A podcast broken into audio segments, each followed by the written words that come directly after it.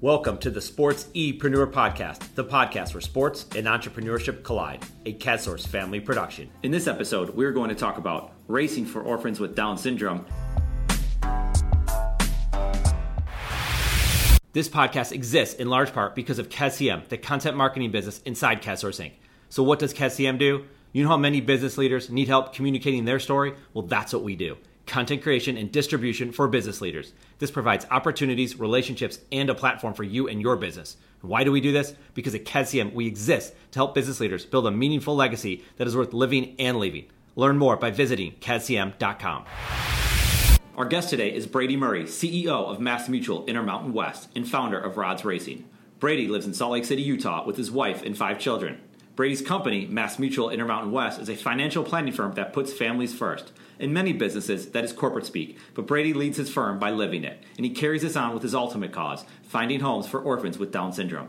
In full disclosure, Brady is a longtime client of ours. We assist Brady with his content creation, social media, and website. We are grateful to associate ourselves with such an inspiring and successful person, and we get to see the good he does on a daily basis. Brady brings perspective of an incredible leader with the ultimate positive mindset. His story is one for the ages, and without delaying it anymore, let's get right into the conversation with Brady Murray. So, as we talked about in the intro, um, the RODS organization, Racing for Orphans with Down Syndrome, obviously that's very uh, close to your heart. How did that come to be? Yeah, that's a great question. Um, a lot of people don't realize this, but uh, the year was 2011. Um, I was at that point in my career, I, I felt like I was a little bit capped. Um, I didn't have a lot of room for growth. And quite frankly, I was struggling a little bit in relation to just feeling like I was uh, not meeting my fullest potential. Um, and I was looking for something to be able to help me to grow and to develop as a person and to be able to give back. And uh, for the entire year, I was I was seeking that out. And a principle, again, a principle that I believe is that which you desire most, you will always get. And I believe that it, it, it was divine intervention. I believe that it was inspiration that came uh, that allowed me to have that idea to be able to start Rods, which actually came at the end of 2011. The inspiration for Rods really stems to my son, and I have a 10 year old son. His name is Nash. And when Nash was born, we found out that Nash has Down syndrome. And so we've been very active in the Down syndrome community throughout Nash's entire 10 years. Um, at that time, I think Nash was around five, if I'm not mistaken. And uh, we were very active in the Down syndrome community. Um, it was through being active in the Down syndrome community that we found out that there are many cultures in many countries that when a child is born, that uh, that has special needs, that that child is is given up for adoption, and that they're immediately placed into an orphanage. And so, in 2011, the end of that year, is when I found this out, and I found out that these children were uh, in these orphanages, and in many cases they were dying because of the extreme circumstances, because of the lack of love and the and the nutrition, as well as the medical services that that were required for these children. And I saw these kids that are four and five years old that were just absolutely um, just couldn't hardly walk and just in extreme circumstances. And I thought, this is what I've been looking for. All this year, I've been asking and hoping to have something like this come about, and this is exactly what we are going to do. And so it was a very strong, strong feeling when I saw that, and I knew that that was something that I was going to pursue. So that's how it got started. That's amazing. So, when you came to the idea of starting with rods, had this been something you had been thinking out beforehand, or was this like the it aha wasn't. moment?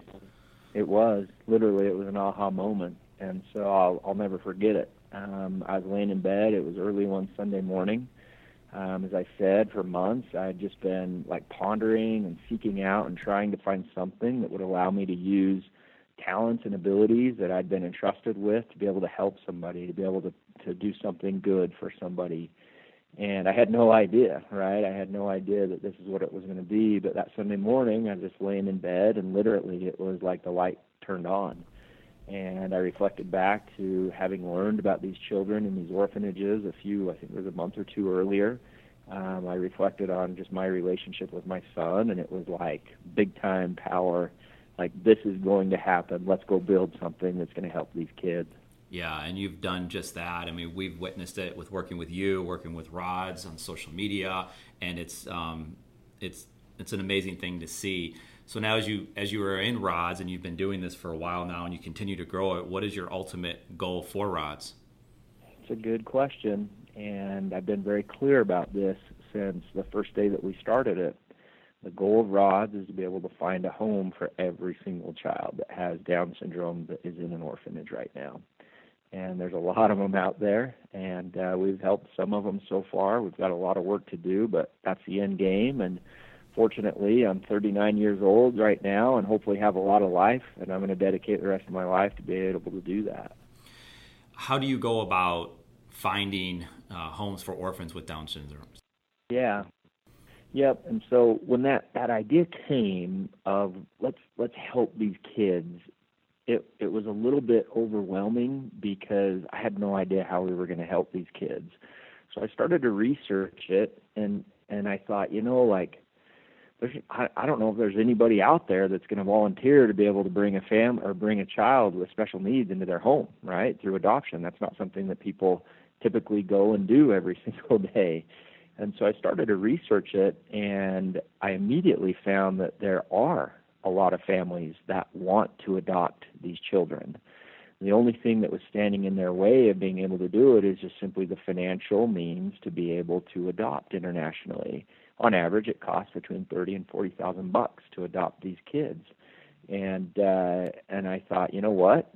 If money is the only thing standing in the way of these kids being able to get adopted, we can find a way to be able to raise fun, raise funds to raise adoption grants for them. So that was a strategy. Um, I wasn't sure if it was going to work, but that was the strategy of hey, let's go try and raise, let's say, half of an adoption grant for a child, and let's see what happens. And so it was Christmas at that time, so it was December of of that year, and uh, 2011, and my wife and I uh, went. Uh, there's a there's a wonderful uh, uh, organization called Reece's Rainbow that uh, have these children that are available for adoption listed on their website.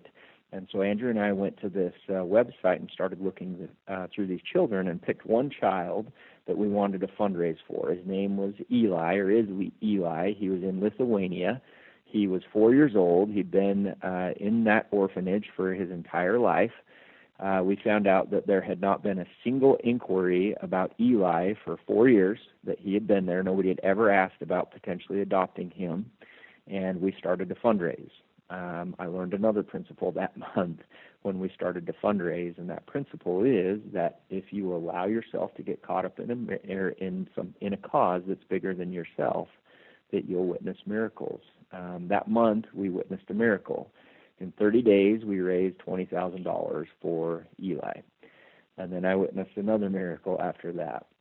Within 30 days after raising that money, a family came forward and committed to adopt Eli. And so you think about that. Like he'd been available to adopt, to be adopted for four years. Nobody had ever asked. You help bridge the gap with the finances of getting a family to be able to adopt. And within 30 days, that, that little guy had a family. And so that was the idea behind it. And that's kind of what started it. And uh, we're like, holy cow, it works let's go raise some more money. Right. That, that's how we got started. yeah. Now, you personally were involved with an adoption of a child, correct? Yeah, yeah, we we did. That that was a special special experience as well.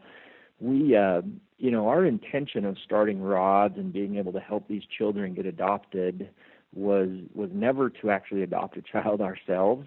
Um, we love Nash; he's amazing. Um, but there's also a lot of work that's involved with having a special needs child, and uh, that that just wasn't our plan. Um, so for years, we facilitated and helped others to be able to adopt. Um, it was in the spring of 2013, or uh, let's see, not 13, 2016. So it was last year that my wife and I we're just thinking, and uh, and ironically enough, had some of those similar feelings that maybe we had in 2011 of like, you know what, I think we can do more, and I think we can help more. And the idea came to our mind of, well, what if we adopted a child? And uh, what if we adopted a child with special needs? And honestly, when we first had that thought come to our mind, that that was a that was hard. Like that wasn't something that that we necessarily wanted to sign up for. But as we we allowed our hearts to be open to it, um, our hearts were softened, and we thought, you know what, we can do this. And so we uh, adopted Cooper uh, that year, and uh, he's been amazing. Like I can't imagine my life without him now. Yeah, and you see the images that you have, the pictures that you have on your social media, and you could just see the love that your family has with Nash, with Cooper, with ever, with all your kids. It's it's it's amazing to see, and obviously you've involved yourself with a cause, and you touched on this before, and I know you touched about touch on this with those that you lead. But why do you feel involving yourself with a cause is so important? So, I I believe, and this this is something that I I've learned from from a mentor, but uh, I believe that um, we are all entrusted with uh, talents and resources, and that we are temporary stewards of these talents and resources. And I believe that someday we'll all be given the opportunity to be able to be held accountable for what we did with those. And uh, I want to make my life count, and I want to make my life count to be able to bless the lives and help the lives of other people. And so, by allowing ourselves to get caught up in a cause that's not about us, um, it, it allows us to be able to to experience those miracles and ultimately ultimately bless the lives of other people.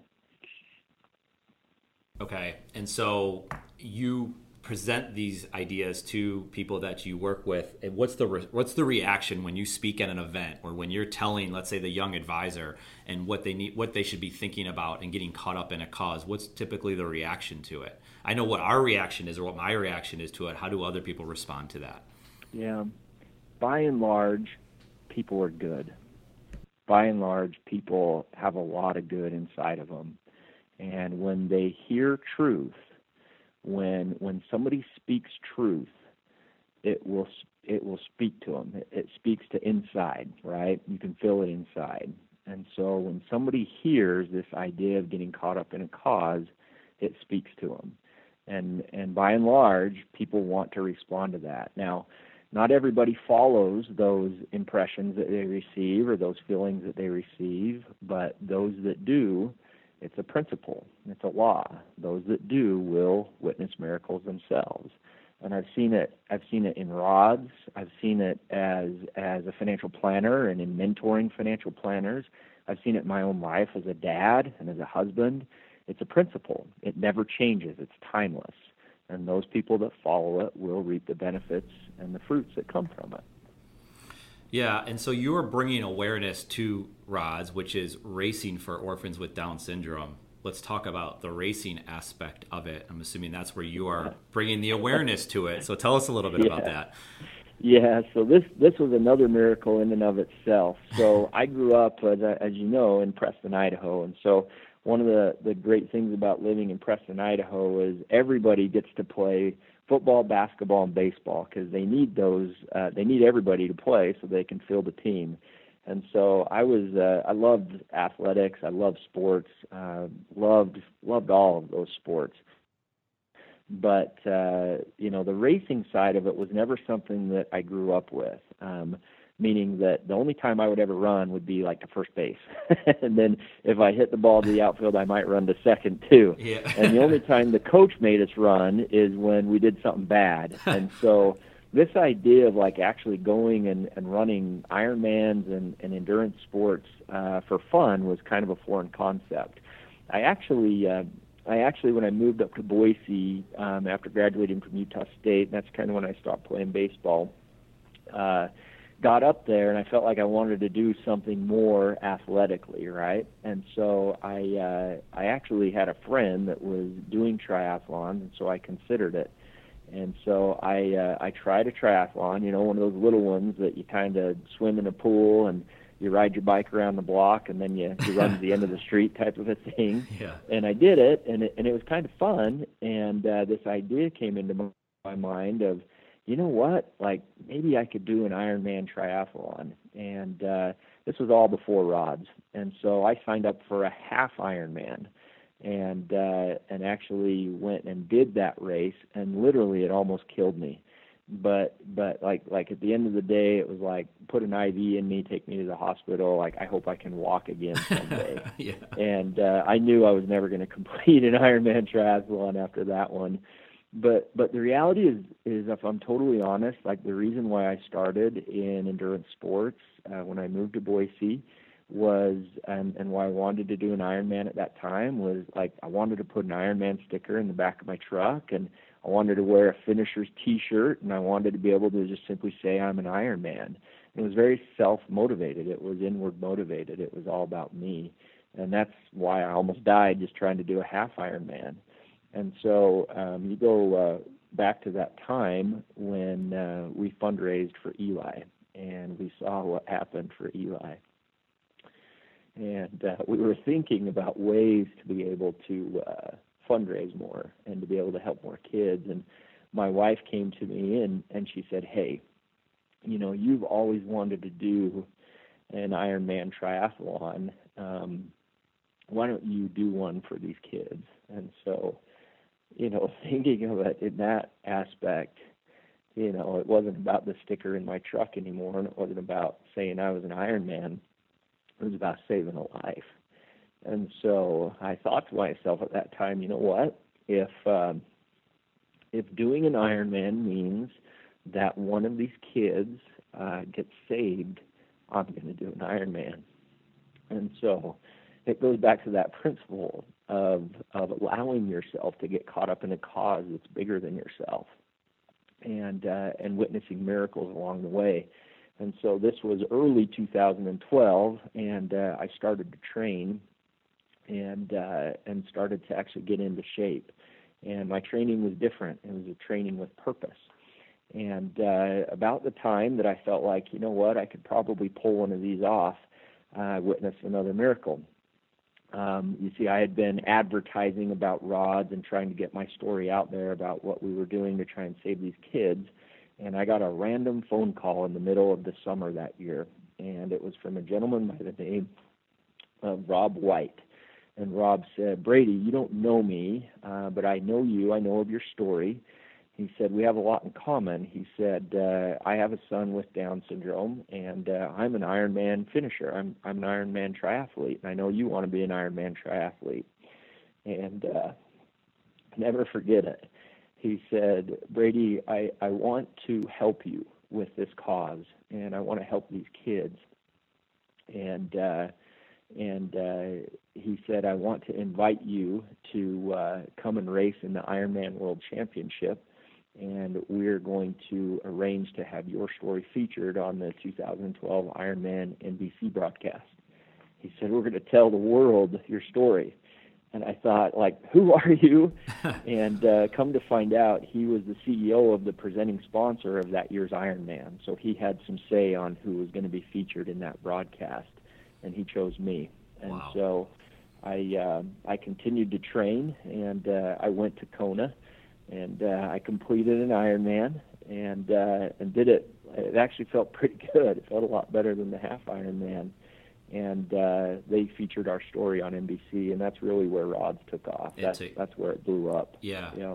So, how? What's the best way people can contribute to Rods today? Good question. Um, easiest and most simple way is just simply to go to our website. It's rods.org, R-O-D-S.org. Right on the main page, there's a big donate button. Um, when you donate, uh, you're going to see what child you're donating to. Um, the principle of ours is that we race for one child at a time. Um, we help one child at a time, and when we raise the funding for that child, we'll move on to another child. But everything that somebody donates at this stage in the game is going to go uh, going to go to that child. And you also feature racers as well. So people will come around and they'll say, "I want to race, and I want to race for this child, and I want to help." generate money, right? And you guys travel yeah. or you have different races around the country, but yeah. anyone can race tell me about that. How how can someone get involved in that aspect?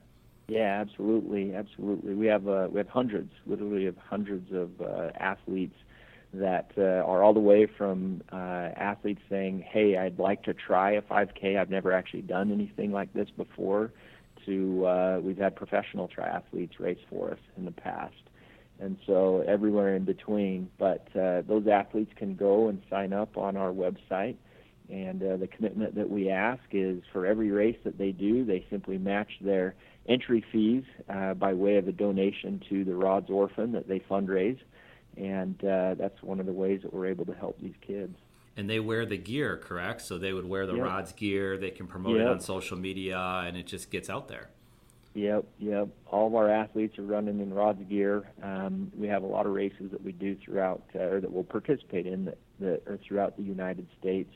Our biggest, uh, our biggest events are actually in conjunction with uh, Run Disney. So down in Florida, we'll do two or three, sometimes four different races a year, where we'll have um, our athletes that uh, want to be part of Rods and fundraise for Rods will uh, go and participate in the Run Disney events, which are huge, which are amazing. Yeah, well, Brady, I really I thank you before, and I'll thank you again in the future. But we really do appreciate you know just even associating ourselves with you. I thank you for sharing your story on this podcast. Uh, I hope a lot of people, good people, get to listen to it and, like you just said, take action. So thank you for taking action with us today and spending the time to be on this podcast, and we really appreciate it. Fantastic. Thank you so much. Brady, it was absolutely awesome having you on this podcast. From the inspiration he brings to everyone around him to the execution of his goals, Brady is an incredible example of true leadership. The perspectives he brings as a CEO and founder of the RODS organization are now perspectives you as a business owner and entrepreneur can use for yourself. And for that, Brady, thank you. And for any individual looking to learn more about a career in financial services or how you can help with RODS, I would encourage you to reach out to Brady. If you want to connect with us, hit us up on Instagram at SportsEpreneur. Thank you for listening to the SportsEpreneur podcast, the podcast where sports and entrepreneurship collide. Now go get it.